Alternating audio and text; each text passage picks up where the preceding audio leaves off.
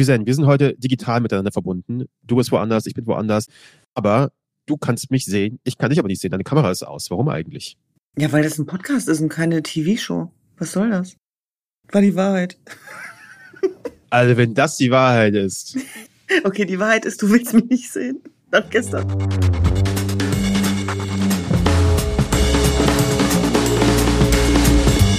Es ist der 22. September 2023. Mein Name ist Kaschrau Beros. Und ich bin Düsen Tekal. Das ist Tekal und Beros. Eine neue Woche, eine neue Episode Tekal und Beros und ich sehe Frau Tekal nicht. Sie ist in weiter, weiter Ferne. Ich bin da ganz traurig drüber. Nämlich in New York, aber aus gutem Anlass. Vor allem, dass du traurig bist. Was erzählst du da eigentlich? Ich wurde direkt eiskalt ersetzt mit Samira El-Wazil. Und ich meine, Samira El-Wazil ist einfach so die krasseste, coolste, geilste, hübscheste Frau, die ich kenne. Also so traurig kannst du nicht sein, Cashrow. Du hast heute einen super Ersatz. Naja, du wirst ja nicht ersetzt. Du bist ja unersetzbar. Wie wir alle. alle wie Schneeflocken, Düsen. Aber jetzt äh, war ich bei der Frage nicht aus. Was machst du in New York? Wie geht's dir dort drüben? Was machst du da genau? Wir sind hier tatsächlich im Rahmen der UN-Vollversammlung, der 78. Und das sind wir in den letzten zwei Jahren jetzt immer, auch mit unserer Menschenrechtsorganisation. Und das ist natürlich wahnsinnig aufregend.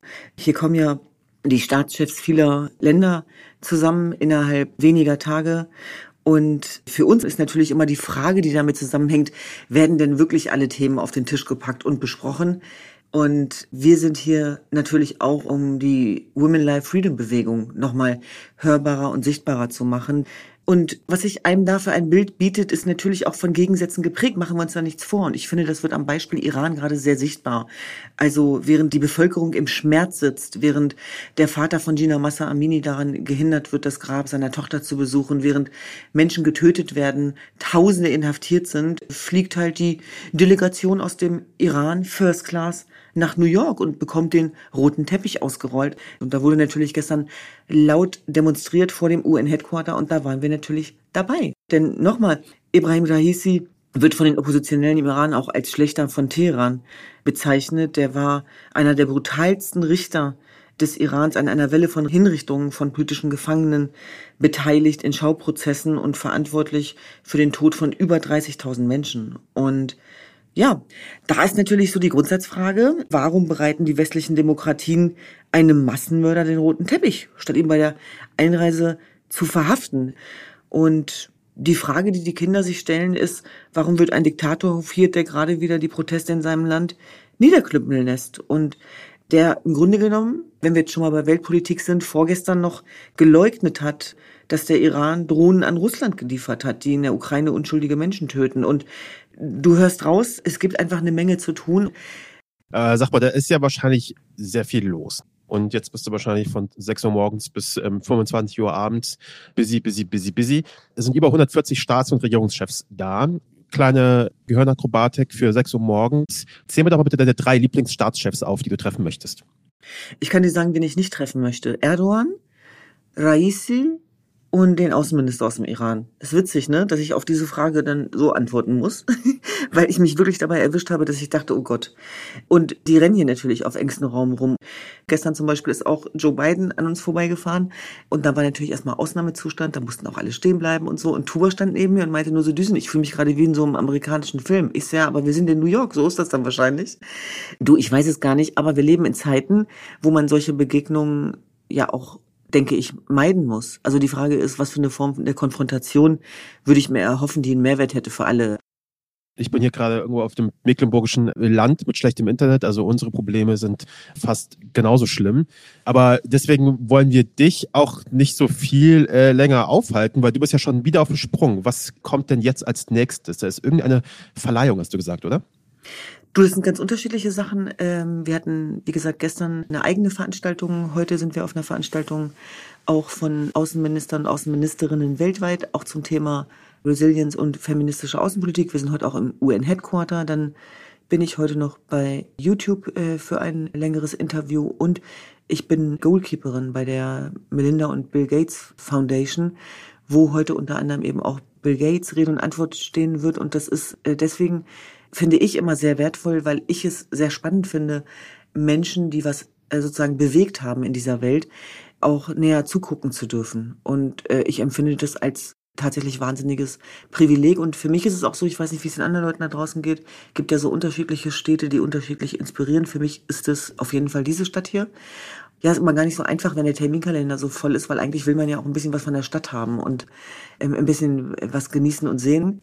Die sind zu so einem äh, Podcast, wo Tekal und Beros vorne draufsteht, gehört natürlich auch ein bisschen Teamwork dazu. Und Teamwork heißt auch manchmal, äh, dass einer übernehmen muss, äh, wenn die andere gerade was anderes zu tun hat, was anderes sehr Wichtiges zu tun hat. Und deswegen wollen wir uns an dieser Stelle von dir verabschieden, damit du deine Arbeit machen kannst und wir das alle verfolgen können und du nächste Woche uns dann äh, Bericht erstatten kannst, wem du alles begegnet bist und wem du die Leviten gelesen hast. Darauf freue ich mich am meisten.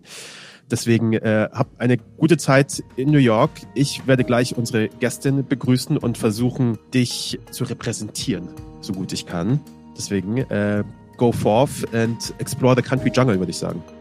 So machen wir das und ganz herzliche Grüße an Samira. Ausgerechnet jetzt, wo sie da ist, kann ich leider nicht, aber das Gespräch holen wir auf jeden Fall nach und ich höre auf jeden Fall rein.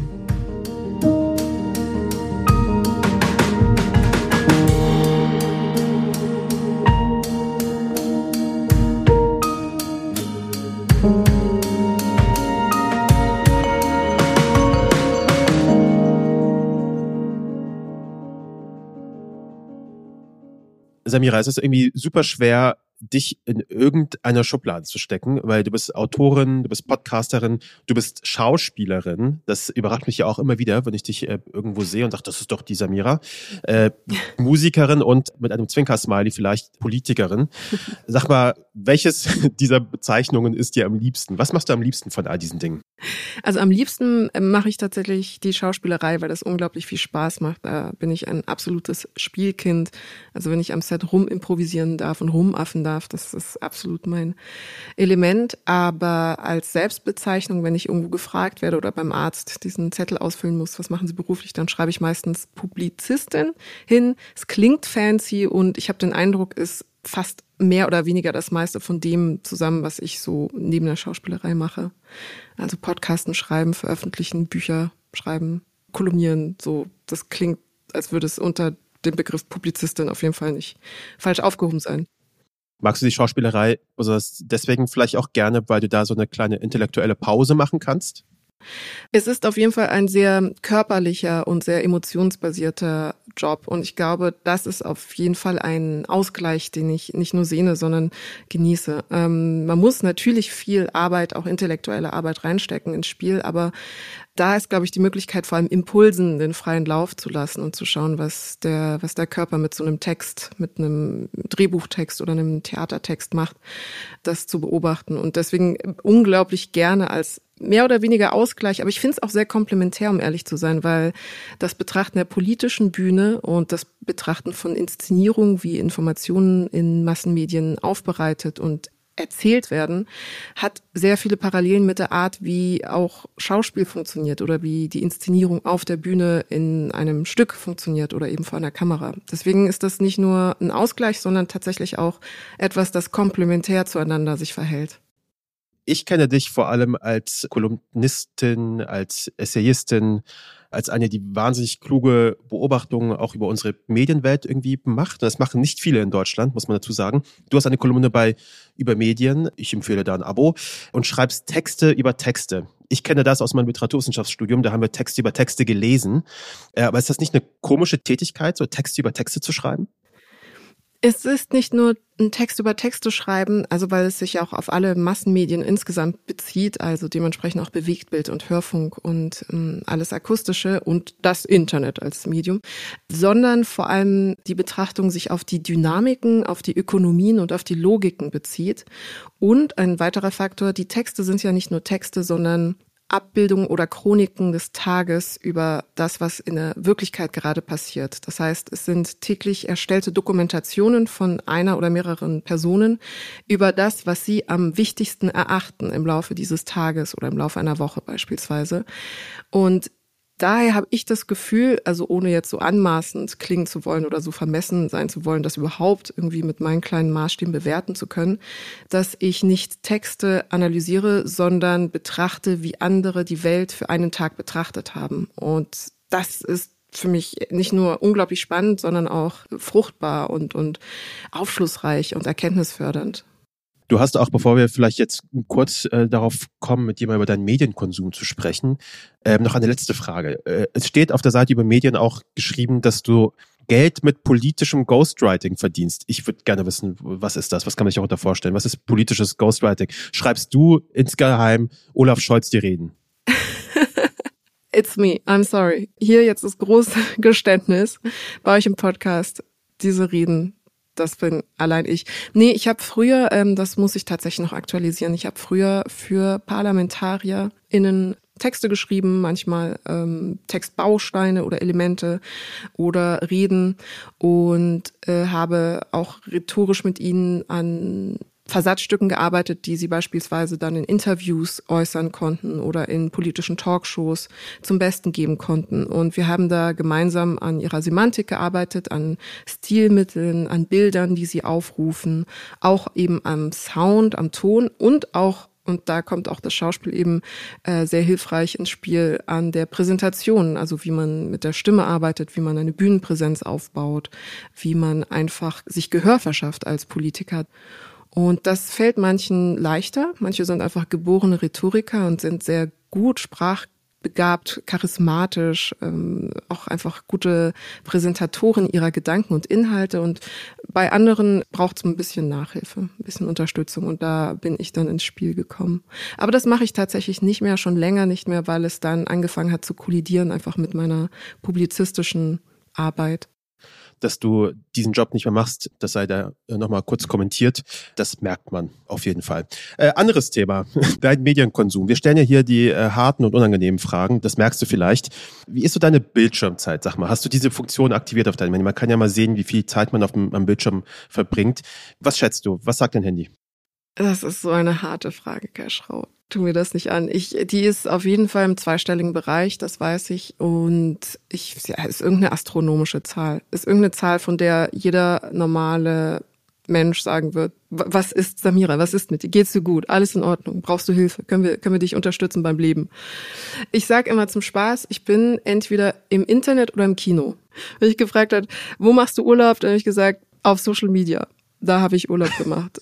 ähm, ich habe einen enormen Medienkonsum, der wirklich äh, in Kombination mit der Bildschirmzeit, gehe ich davon aus, sehr ungesund ist. Gleichzeitig interessiere ich mich einfach so unglaublich für Gegenwart und Wirklichkeit mhm. und habe auch so eine tendenzielle Informationssucht und bin auch eine geborene Kandidatin für das sogenannte Doomscrolling. Also wenn etwas oh. Schlechtes passiert ist, Vorkommnis war, das negativ war, dann bin ich permanent online, um herauszufinden, was genau passiert ist, welche Form es hat. Wie sind die Ermittlungen, wie sind die Entwicklungen, wie sind die Einordnungen, wie sind die Takes dazu. Das äh, konsumiere ich. Wie ist das denn bei dir, Keschrau? Ich meine, du bist ja auch mitten zu Hause in der Berichterstattung und der Auseinandersetzung mit der Gegenwart.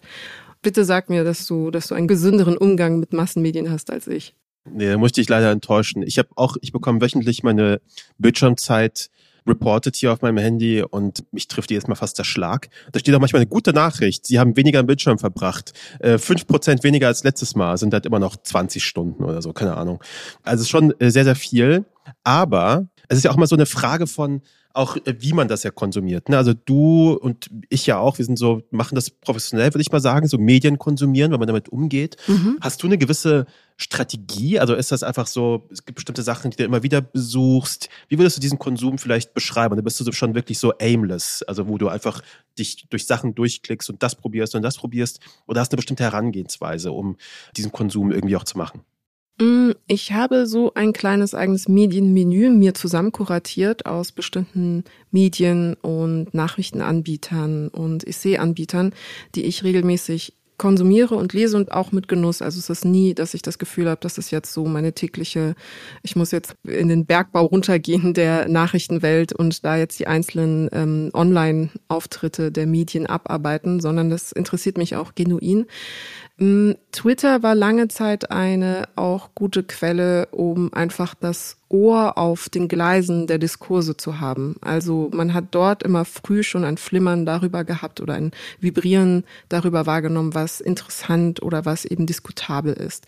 Manchmal hat es auch den Schwerpunkt auf falsche Sachen oder mehr irrelevante Sachen gelegt. Also wenn ich jetzt noch eine Gender-Diskussion oder Cancel-Culture-Diskussion auf Twitter lesen muss in irgendeinem Thread, dann äh, schmeiße ich meinen Laptop wirklich aus dem Fenster. Aber oft hat es eben auch sehr früh schon Tendenzen und Positionen, mögliche Positionen Positionen wahrgenommen. Und deswegen war ich auch gerne und oft auf Twitter. Jetzt ist es algorithmisch ein bisschen all over the place. Also das zärtliche Kuratieren, die, die Arbeit, die ich an meiner Timeline geleistet habe über Jahre hinweg, ist ein bisschen aufgebrochen worden. Ich habe jetzt sehr viele Prügelvideos aus irgendeinem Grund und Gewaltvideos und Überfallvideos. Wow. Ähm, und äh, versuche jetzt das ein bisschen auf Blue Sky und Mastodon zu replizieren, den, den Glanz der ersten Tage, die ich bei Twitter hatte, was eben Informationsentdeckungen angeht. Mhm. Du schreibst ja auch jede Woche ja eine, eine Medienkolumne. Wie suchst du dir jede Woche dein Thema quasi für eine Kolumne aus? Konsumierst du quasi die Medien schon so, dass du immer mit einem Blick immer drauf bist zu sagen, okay, daraus könnte ich eine Kolumne machen, daraus könnte ich eine Kolumne machen. Wie gehst du da vor? Der Schwerpunkt in meiner Kolumne auf Übermedien ist vor allem Medienkritik, aber gar nicht mal, um immer den Finger in die offene Wunde zu legen, sondern zu überlegen, wie man diese Wunde heilen kann im Grunde. Jetzt diese Woche beispielsweise war es so, dass ich für Übermedien über Zitatkacheln, die Zitatkachelkultur schreibe. Denn in der Tat sind die ja auf struktureller Ebene ein Problem oder auf medialer Selbst Bewerbungsebene ein Problem für Medienhäuser. Denn Zitatkacheln sind im Grunde genommen nichts anderes als Werbetafeln für Medienhäuser und ihre Produkte. Und sie müssen sich hierbei einer ästhetischen Logik, einer ökonomisch orientierten Plattform unterordnen, nämlich Instagram, welches eben visuell funktioniert und welches davon lebt, Engagement dadurch herzustellen, dass Menschen die Bilder dort teilen in ihren Stories und hochladen und kommentieren. Ein Medienhaus verdient aber durch seine Präsenz auf Instagram erstmal überhaupt gar kein Geld. Es verdient erst, wenn Menschen durch die Werbung auf Instagram, also weil sie darauf aufmerksam gemacht worden sind, dass es ein interessantes Produkt gibt, nämlich ein Interview oder ein Essay oder ein Artikel im Medienhaus XY, darauf aufmerksam gemacht worden sind, das zu lesen, draufzugehen oder gar dann ein Abo abzuschließen. Und diese Werbeökonomie-Logik, die dann eben auch noch visuell funktionieren muss, bedingt, dass eben das Phänomen der Zitatkacheln so virulent in Deutschland geworden ist. Und das hat mehrere Probleme, weil es immer verkürzt ist, weil es oft aus dem Kontext gerissen werden muss und weil es oftmals der eine Knallersatz ist oder der eine Clickbaity-Satz ist, der dazu führt, dass Menschen natürlich dann auf äh, in die Link in der Bio gehen, um dann den ganzen Artikel zu lesen. Aber das führt auch dazu, dass eben die Inhalte des Artikels verfremdet dargestellt werden und dann auch die Leute, die das ausgesagt haben. Also konkretes Beispiel war jetzt hier Sophie Passmann. Das war der Anlass sozusagen, das habe ich dann wahrgenommen, wo aus ihrem Buch Pick Me Girls Zitate übernommen worden sind in die Porträts und in die Texte zu dem Buch. Also der entscheidende Satz war, ich weiß, dass ich heute schöner bin, weil ich äh, heute häufig sexuell belästigt werde im Vergleich zu früher. Und in dem Buch ist ein ganzes Kapitel drumherum gebaut um diesen Satz, der erklärt, wie schlimm und internalisierte Misogynie abbildend und monströs dieser Satz ist und dass sie auch selber in ihrem Erkenntnisprozess aufgewachsen seiend in patriarchalen Strukturen einer Gesellschaft diese Frauenfeindlichkeit dermaßen verinnerlicht hatte, dass sie diesen Satz gedacht hatte oder diesen Satz für valide hielt. Und am Ende des Textes aber wird dann klar, dass sie diese, diese Ansicht nicht in der Art teilt, wie es im ersten Moment klingt, wenn man nur diesen Satz vor den Latz geknallt bekommt. Und das passiert halt mit ähm, der Bewerbung von Texten mithilfe von Zitatkacheln. Und es klingt jetzt ein bisschen banal, aber es ist im Grunde eines der Hauptfaktoren der ökonomischen Auseinandersetzung mit Journalismus, welcher ja ethischen und ästhetischen Standards entsprechen muss, aber eben auch ökonomische Realitäten kompensieren muss und aushalten muss. Und in diesem Spannungsverhältnis befindet sich ja Journalismus permanent. Es ist immer in diesem Dreieck Medienethik, Ästhetik und Ökonomie. Und die Ökonomie ist manchmal lauter als die anderen beiden Punkte und das führt dann eben zu einer Zitatkachelkultur.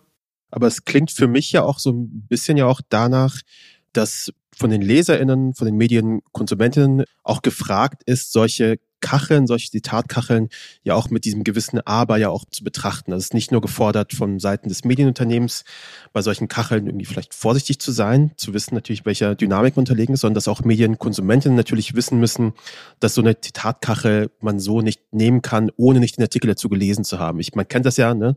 Das Twitter hat ja irgendwann mal eingeführt, dieses, bevor du es retweetest, hast du wirklich den Text gelesen, bevor du das retweetest, weißt du, was da drin irgendwie passiert. Glaubst du, es ist zu viel verlangt dann von Medienkonsumentinnen? Ich, bei mir ist so ein bisschen so auch der Geist oder das Gespenst geht um mit dieser Medienkompetenz. Ich weiß noch von, von sehr, sehr vielen Jahren an der Schule haben wir super oft über dieses Wort gesprochen und haben damit so die älteren Menschen gemeint, die so Medienkompetenz lernen. Oma und Opa im IT-Kurs. Und jetzt ist es etwas, was wir alle irgendwie vielleicht ein bisschen brauchen. Ja, jein. Also Medienkompetenz immer gut, natürlich in einer komplexer werdenden Moderne. Nichtsdestotrotz kann man sich nicht erwehren gegen die ersten Effekte, die eine verkürzte Berichterstattung erzeugen. Also das ist nicht nur online, sondern auch offline ein Problem, wenn beispielsweise eine bestimmte Headline etwas suggeriert über einen Text und dann aber der Text im Grunde viel differenzierter oder viel ähm, nuancierter ist, als die Headline vermuten lässt. Aber was bleibt hängen, wenn man das vorne auf der Seite einzieht? Also wie gesagt, auch offline im Printbereich. Das Framing von, keine Ahnung, jetzt wenn wir die Bild nehmen, irgendwie Messerattacken wieder und so weiter. Wir kennen die klassischen Framings. Es sind immer dieselben Sachen, von denen Verlagshäuser annehmen, dass sie die Auflage erhöhen. Das heißt, Medienkompetenz unbedingt, aber das Gefühl, wenn ich irgendwo durchscrolle und ich sehe einfach, eine Person sagt etwas sehr Monströses und ich nehme mir nicht die Zeit, da jetzt länger drüber nachzudenken, ah, das ist eigentlich eine Zitatkachel oder ah, das Zitat wurde aus dem Kontext gerissen. Ebenso wie wenn ich mit dem Bus an so Zeitungskästen vorbeifahre und nur eine Headline vorne sehe, nur eine Seite eins sehe und ebenso empört bin und denke, boah, das gibt's doch nicht, dieses Vorkommen, das kann ja wohl gar nicht sein, dass bei aller Medienkompetenz wir uns nicht gegen den ersten Impuls, gegen die Emotion, die ausgelöst wird, wehren können. Wir können es danach verrationalisieren und wir können danach reflektiert darüber nachdenken und versuchen, uns daran zu erinnern und zu disziplinieren, dass das jetzt eine Zeitung ist, die versucht, ihr Produkt zu bewerben. Aber das erste Gefühl, diese Empörung, diese Wut, diese Abneigung, vielleicht wenn eine, eine Menschengruppe antagonisiert wird und dann einfach diese Abneigung der Menschengruppe gegenüber, dieses erste Gefühl ist auf jeden Fall erstmal da. Und da fängt eigentlich schon das Problem an. Und da sehe ich die Verantwortung absolut bei den Medienhäusern und bei den Redaktionen und bei den Verlagen. Der zweite Schritt ist dann, dass natürlich der Rezipient und das Publikum dann verantwortungsvoll damit umgehen. Aber also das Gefühl kommt erstmal von Medienverlagsseite. Samira, wir werden alles dafür geben, daraus eine ordentliche Zitatkachel ähm, zu basteln aus deiner Antwort. Ich meine, Medienökonomie wird ja auch weiterhin jetzt gerade bei uns Thema sein. Wir wollen mit dir äh, sprechen über das Vergessen. Heute passiert es ja oft so, dass Themen Wochen oder Monate lang irgendwie pulsieren in den Nachrichten, irgendwie groß erzählt werden, äh, dann aber auch wieder von der Bildfläche verschwinden. Andere relevante Nachrichten werden dann wegen der naja, gefühlten Zunahme an weltweiten Krisen dann in der Berichterstattung vernachlässigt. Das ist ja auch ein bisschen auch unsere Mission hier bei Takal und Beros, teilweise irgendwie zu gucken, gibt es irgendwelche Themen, die irgendwie vergessen worden sind. Ich habe eine Frage an dich. Ich möchte gerne von dir wissen, weißt du, was das Pegasus-Projekt nochmal sagt? Erinnerst du dich daran? Das war doch die marokkanische Datenschutz oder Geheimagentendaten. Okay, ich fasse es zusammen. Ich, ich verbalisiere einfach gerade die ersten Assoziationen in meinem Kopf. Datenschutz, Geheimagenten, Lücke und Marokko war involviert. Mhm. Ich hätte es wahrscheinlich genauso assoziativ wie du gerade zusammengebastelt. es geht bei diesem Pegasus-Projekt, ist irgendwie so, so eine Recherche, in der es um eine Überwachungssoftware geht, die eigentlich helfen soll, Terrorismus und Verbrechen zu bekämpfen, aber die viele Staaten genutzt haben, um gegen Andersdenkende, gegen Journalisten und Menschenrechtsaktivisten vorzugehen. Warum ich das natürlich sage, ist jetzt klar, wir zwei jetzt hier krasse Medienkonsumentinnen, wir haben auch schon eigentlich vergessen, worum es äh, so richtig geht und was da genau irgendwie der Fall ist, obwohl das so ein Riesenthema sein. Mhm. Wie kann das sein? Was denkst du? Also wie kann das sein, dass wir solche Sachen, die für eine Weile wirklich riesig sind, Pegasus-Projekt war ja auch, ich würde mal sagen, so ein, zwei Wochen auch Top-Thema, dass man das so schnell wieder vergisst? Mm, man muss dazu sagen, Ich muss ein bisschen ausholen, Kaschrau. Es tut mir total leid, aber es sind verschiedene Faktoren, die hier zusammenwirken. Nämlich einerseits der Aspekt, wie Medien aufbereitet werden. Nämlich ein Faktor sind die Nachrichtenwerte oder Nachrichtenfaktoren. Und der andere Aspekt ist, wie unser Gehirn funktioniert und wie unsere Aufmerksamkeit funktioniert. Ähm, Stichwort Mitgefühls- und Aufmerksamkeitsmüdigkeit. Der eine Aspekt ist, bei der Einschätzung, ob ein Ereignis oder eine Information publizistisch relevant ist, um gemeldet zu werden und mit der notwendigen Empörung auch gemeldet zu werden, sind ja die sogenannten Nachrichtenfaktoren oder die Nachrichtenwerte. Und das ist ja immer die Frage, hat das einen berichterstatterischen Wert und warum ist das wichtig für Menschen da draußen gehört und gesehen zu werden? Und verschiedene Nachrichtenfaktoren sind eben die Eindeutigkeit der Informationen. Gibt es eine Identifikationsmöglichkeit? Gibt es da eine Personalisierbarkeit? Also hat man da einen Antagonisten, Protagonisten? Hat man da einzelne Akteure? Die emotionale und die geografische Nähe sind ein extrem wichtiger Faktor. Ähm, unsere Empathie ist da sehr selektiv. Also Sachen, die uns einfach geografisch näher sind, gehen uns näher ans Herz als Sachen, die weit weg sind. Ein Riesenbeispiel ist der Jemenkrieg, der die ganze Zeit eine, eine wirklich eine Monstrosität, eine humanitäre Katastrophe auf permanenter Ebene ist. Und dennoch ist das etwas, das nicht wirklich im hier zumindest in der deutschen Berichterstattung so groß im Bewusstsein ist. Und ein anderer Faktor ist natürlich die Überraschung.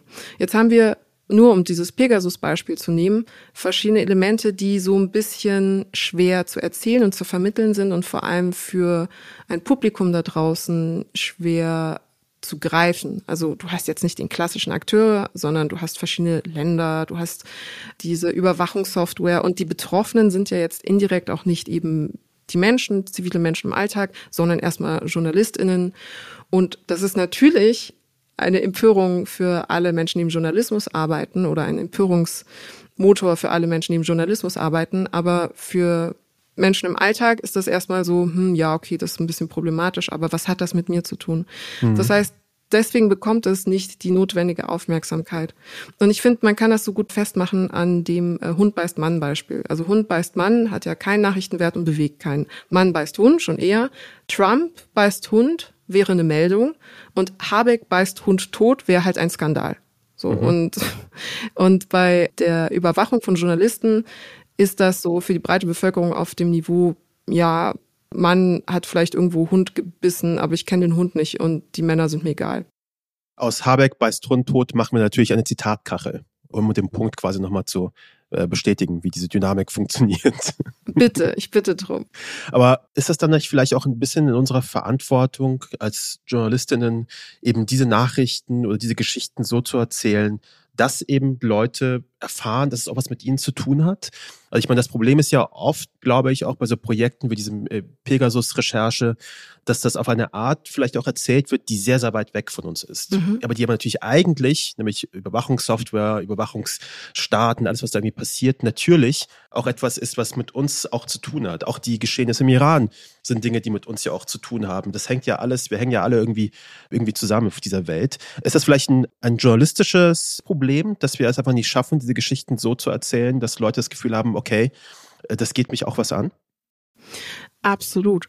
Und du springst da wirklich mit beiden Füßen auf den Kern des Problems, denn es gibt von Susan Sontag diesen Satz, wo es um das Betrachten des Leidens anderer geht, sollte man kein Wir als selbstverständlich voraussetzen. Mhm. Und die Herausforderung, die publizistische Verantwortung ist, dieses Wir zu präsentieren, nicht nur zu konstruieren, sondern zu präsentieren und diesen Zusammenhang herzustellen, weil ähm, du hast es absolut richtigerweise gesagt, unsere Empathie, unsere Auseinandersetzung mit den Themen muss immer mit im Bewusstsein haben, dass wir eine emotionale Erschöpfung einerseits und eine Krisenstumpfheit andererseits haben und deswegen sehr kuratiert mit unserer Empathie umgehen und mit unserer Aufmerksamkeit und mit dem, wer unser Interesse, wer unser Lesen bekommt, unsere Klicks bekommt. Und hier kommt an diese Stelle, an diese Schnittstelle, kommt natürlich der publizierende Mensch und muss herausarbeiten, warum natürlich Sachen, die global erfolgen, ob es jetzt die Klimakrise ist, ob es die Situation im Mittelmeer ist oder aber alle Vorgänge im Iran natürlich auch etwas mit einem selbst zu tun haben und mit dem, was man ja auch als demokratisch lebende Person vertritt und verteidigt.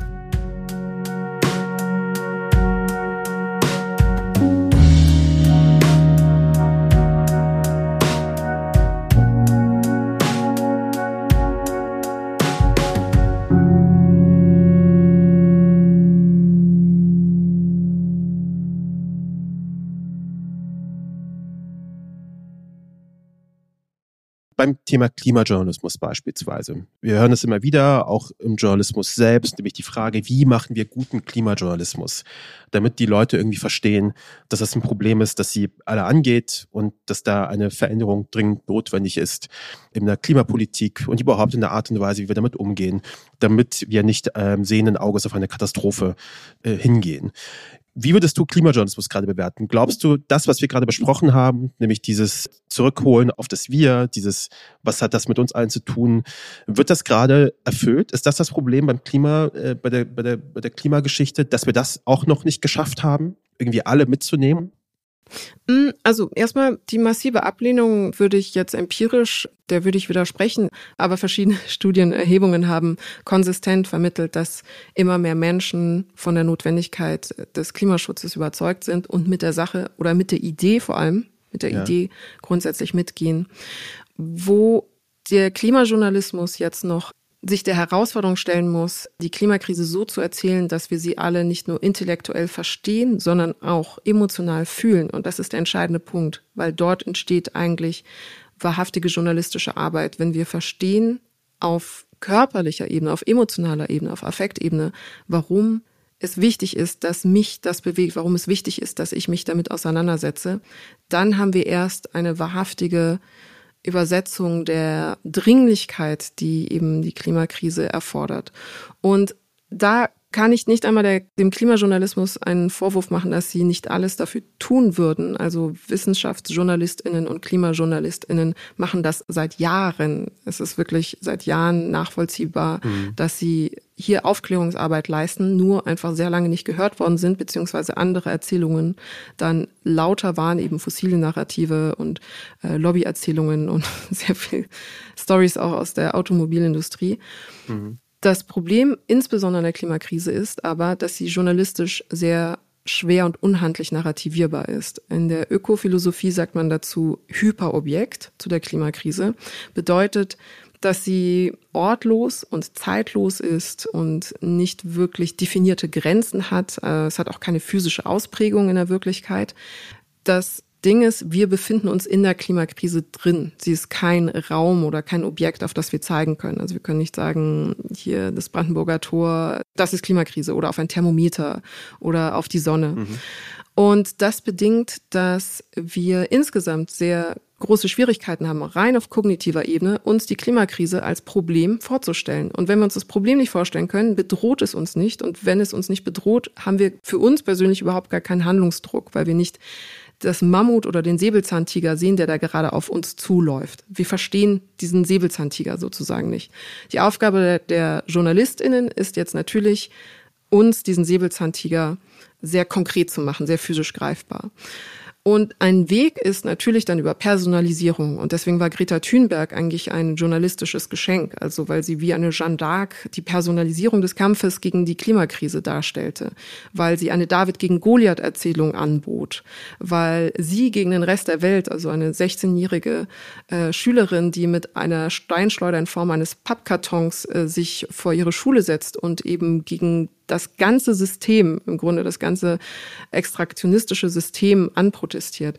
Das war etwas, das gut erzählt werden konnte und was für Menschen auf Grundlage der Personalisierung, aber auch der Emotionalisierung, aber auch der Identifikation, weil man natürlich dann irgendwie auch sich identifiziert mit einer jungen Frau, die irgendwie um ihre Zukunft kämpft, andocken konnte. Mhm. Das führte dazu, dass es eine Bewusstsein oder eine Bewegung diesbezüglich gab und plötzlich war das alles sehr konkret. Jetzt geht es aber an die Lösungsfindung. Also wie lösen wir beziehungsweise wie verhindern wir, dass es schlimmer wird? Was ja schon mal sehr unsexy und unattraktiv ist als Grundlage für einen Text. Also es geht nicht darum, das Happy End herbeizuschreiben oder mögliche Utopien zu zeichnen, das auch, aber es geht ja vor allem erstmal darum zu zeigen, wie die Verschlimmerung, die Verschlechterung einer Wirklichkeit verhindert wird. Und es ist no glory in prevention. Es ist immer schwieriger zu erklären, was jetzt alles in struktureller und systemischer Ebene und politischer Ebene geändert werden muss, damit es nicht noch apokalyptischer will ich nicht sagen, aber noch problematischer wird, als es derzeit die Prognosen ahnen lassen. Aber, und das will ich an der Stelle auch sagen, ich finde, in Deutschland erfolgt das sehr, sehr gut. Ich finde, es gibt wirklich extreme Bemühungen, ob jetzt Riff-Reporter oder Klima vor Acht oder eben alle WissenschaftsjournalistInnen, die schon ganz, ganz lange dafür arbeiten und kämpfen und schreiben. Aber ich glaube, wir müssen uns auch verabschieden eben von dieser AktivistInnen, JournalistInnen Unterteilung, was Klimajournalismus angeht, weil das natürlich immer noch fälschlicherweise ein Schreiben für den Klimaschutz als irgendwie ideologisch verbrämte, grünökologische, linke, aktivistische Privatarbeit verschreit, was natürlich kompletter Nonsens ist, weil, ähm, weiß ich nicht, also dafür zu sorgen, dass wir alle eine Zukunft haben, ist für mich jetzt gar nicht mal so ideologisierbar, wie manche halt tun wollen.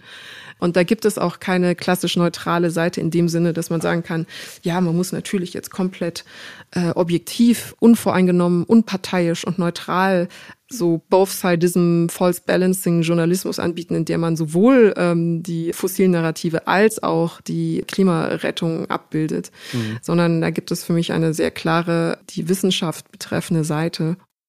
Ja, das wollte ich nämlich gerade fragen, ob nämlich die Tatsache, dass immer auch von Klimajournalistinnen allein schon reden, das nicht schon oft sehr viel spaltet. Nämlich ein anderes Beispiel, du hast ja gerade Greta Thunberg gesagt, als eine gute Figur, weil sie eine Personifizierung darstellt dieses Vorgangs und eine Person, ein Geschenk quasi an Journalismus. Ist dann auf der anderen Seite äh, sowas wie zum Beispiel die letzte Generation genau das Gegenteil dessen? Also Insgesamt finde ich ja die Diskussion rund um die Protestaktion der letzten Generation eh auch auf medialer Ebene, aber auch auf gesellschaftspolitischer Ebene interessant, als das, wie ich das Gefühl habe, wir haben ja jetzt aktuell das Beispiel rund um das Brandenburger Tor. Mhm.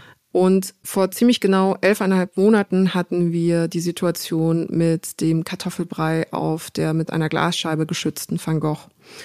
Und ich habe den Eindruck, wir haben uns diskursiv wirklich keinen einzigen Meter vorbewegt. Und das ist absurd, weil die VertreterInnen der letzten Generation seitdem in allen wichtigen politischen Talkshows zu Gast waren, um ihre Punkte klar zu machen. Es gab tausende von Interviews, Gesprächen, KunsthistorikerInnen haben das analysiert, ProtestforscherInnen haben das analysiert. Es gab einen regen Austausch, einen regen gesellschaftlichen Austausch in sozialmedialen Bereichen, aber auch eben auf publizistischer Ebene, wie diese Aktionen, die einfach eine Form von zivilen Ungehorsam sind, die nach Habermas absolut gedeckt sind in dem demokratischen Bestreben, das sie haben, nämlich dafür zu sorgen, dass die Bundesregierung ihre Klimaschutzziele endlich einhält. Und nichtsdestotrotz an dem Wochenende, das war jetzt letztes Wochenende, als das Brandenburger Tor dann sichtbar war, waren wir wirklich auf dem Niveau, die haben den Van Gogh kaputt gemacht, was fällt diesen Gören ein? Und eine ganz komische Abwertung und Desavouierung auf einem Niveau von vor elfeinhalb Monaten. Mhm. Wir hatten jetzt einen Dürresommer, wir hatten Überflutungen, wir haben jeden Tag jetzt Naturkatastrophen, die in der Frequenz stärker werden, nach Prognosen der KlimaforscherInnen. Und nach diesen Eindrücken literally den Eindrücken, die die Gegenwart uns zur Verfügung stellt, ja, was wir sehen und hören und lesen, dann trotzdem in dem Modus zu bleiben, die können doch jetzt da nicht einfach so Farbe auf ein Gebäude machen, was fällt denen ein? Das hat mich extrem ernüchtert. Da habe ich wirklich ganz kurz den Glauben so an unsere auch diskursiven Fähigkeiten verloren. Und da würde ich auch sagen, äh, man muss sich nicht wie soll ich sagen, ignoranter machen, als man ist. Also man darf jetzt wirklich nicht so tun, als würde man überhaupt nicht verstehen, was die wollen, weil das war wirklich so strategische Ignoranz at its best. Und ich kenne das normalerweise aus dem politischen Bereich, dass man eines sagt und so tut, als wüsste man nicht, dass das, was man sagt, auch anders gelesen werden kann oder eben Stichwort Dog Whistling anders interpretiert werden kann. Aber auf publizistischer Ebene jetzt so zu tun, als verstünde man nicht, was die wollen und warum die das so machen, wie sie machen, das fand ich jetzt ein bisschen unredlich, um ehrlich zu sein.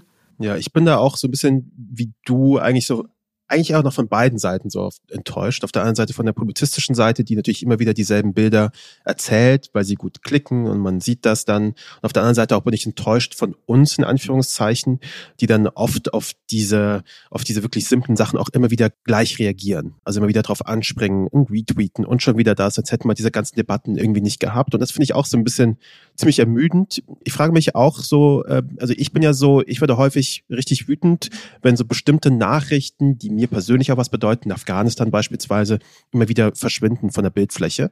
Gibt es so eine, vielleicht eine Nachricht oder ein Thema, was dir wahnsinnig wichtig ist, wo du denkst, das haben jetzt wieder alle vergessen und das ist richtig ärgerlich? Gibt es da irgendetwas? Mm, das ist eine sehr gute Frage. Ich komme nach wie vor nicht darüber hinweg, dass man sich an das Sterben im Mittelmeer gewöhnt hat. Es ertrinken täglich Menschen. Das ist einfach eine Wirklichkeit, in der wir leben. Und so alle paar Monate, wenn vielleicht das Sterben in einem höheren Zahlenbereich ist, wird das dann so eine kleine Meldung oder wenn die Havarie spektakulär genug war, wenn das irgendwie ein größeres Schiff war, das umgekippt ist oder wenn Kinder, mehr Kinder dabei waren.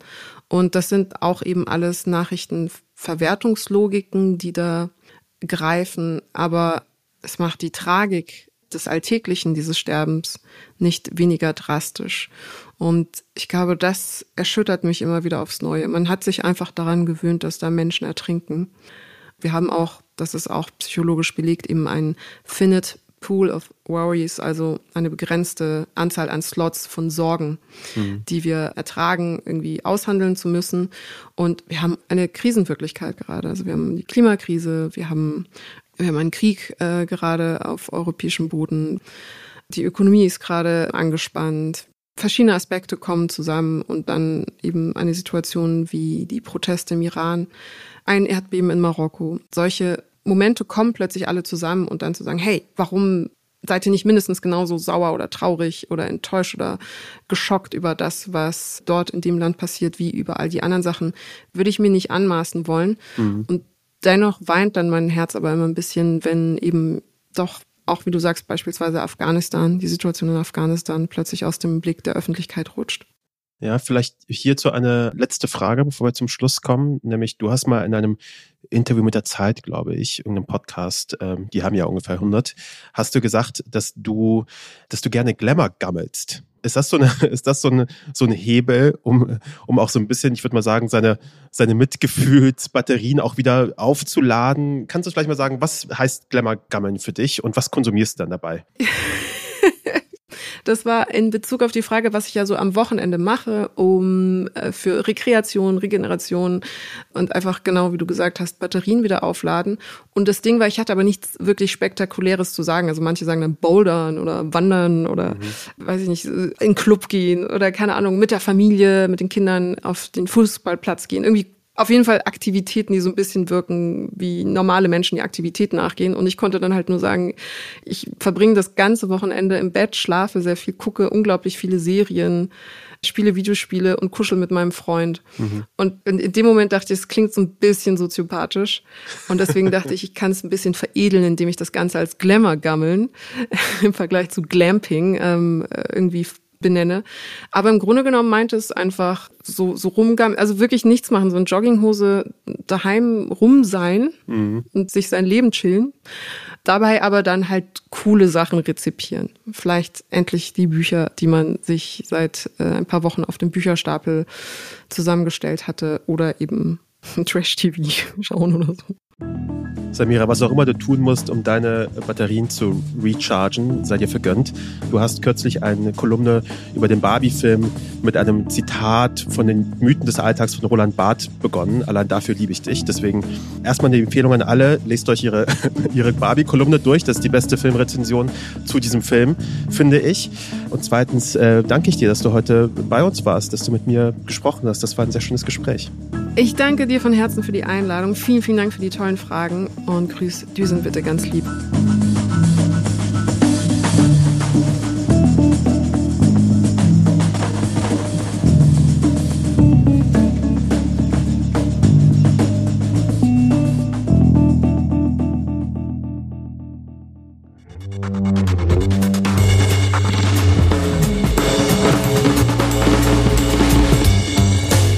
Tekal und Beros ist ein Andan Original mit Duzen Tekal und mir, Keschrau Beros. Redaktion Paula Cornelius, Georg Schmidtmann und Patrick Stegemann. Technische Produktion und Sounddesign Henk Heuer und Marta Gerosa. Titelmusik Jakob Ilja mit Originalmusik von Benjamin Drees. Cover von Ram Studio. Unsere Executive Producer sind Patrick Stegemann und ich, Keschrau Beros. Falls euch diese Episode gefallen hat, freuen wir uns, wenn ihr uns weiterempfehlt und den Kanal abonniert. Für weitere Informationen zu unseren WerbepartnerInnen schaut bitte in die Show Notes. Danke fürs Zuhören und bis zum nächsten Mal.